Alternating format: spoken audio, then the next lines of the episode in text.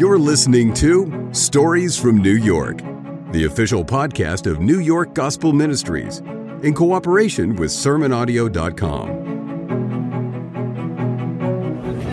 It's not every day that I have a chance to go into Union Square, but taking a little bit of time off today, and so I made my way to a restaurant, got myself something to eat. But I'm in the Union Square Park, and of course, it's a typical day out here. As you can probably hear the music in the background, uh, people selling their jewelry and other goods. And then at the different tables, you have um, uh, people playing chess for money and uh, making a dime here and there, and artworks being sold. And there's just hundreds and hundreds of people here in the park. Um, getting off from work and other responsibilities, just kind of a flood of movement. But there was a display here that showed a picture of the Earth with the radiation waves around it, and of course, a man giving a lecture. And uh, I always enjoy listening to what people have to say in public.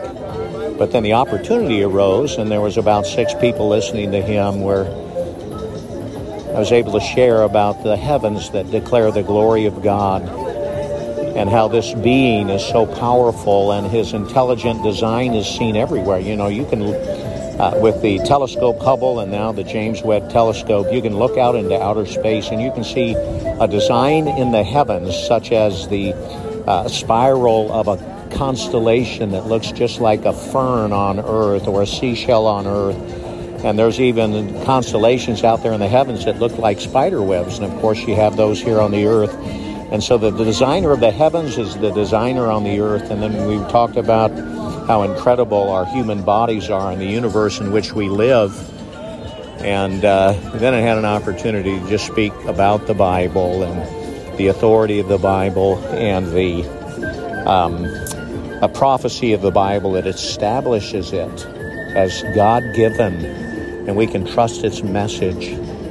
And one of the men spoke up and said, Are you a born again Christian? And I said, Yes, I'm a born again Christian. And my passion is that people would know this good news that we can be reconciled to this Creator in Christ. And so, you know, I just really enjoy this public forum and sharing the gospel of God with total strangers. And then being able to look uh, at the mass of humanity that's here in the park. I'm watching a break dancer right now. Um, that is incredible, and he's being uh, filmed by a friend, and looks like they might even have breakdance competitions over there. It's, it's it's quite the thing. Yeah, here's another man that's up, and he's break dancing and, and incredible moves and flips and spins on hands and and feet, and it's it's really kind of amazing. But that's Union Square Park, and uh, having experienced once again the joy of being out there just makes me think, you know what, I, I should do, make this a weekly thing. Uh, on, on a day off, some time off, just come over here.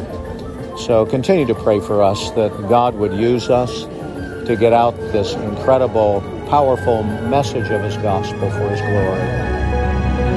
Been listening to Stories from New York, the official podcast of New York Gospel Ministries. NYGM is strategically located in the heart of Manhattan and seeks to spread the good news of the message of Jesus Christ by the way of daily food distribution, the International Training Center, and the International Preaching Station. We invite you to learn more at sermonaudio.com forward slash NYGM.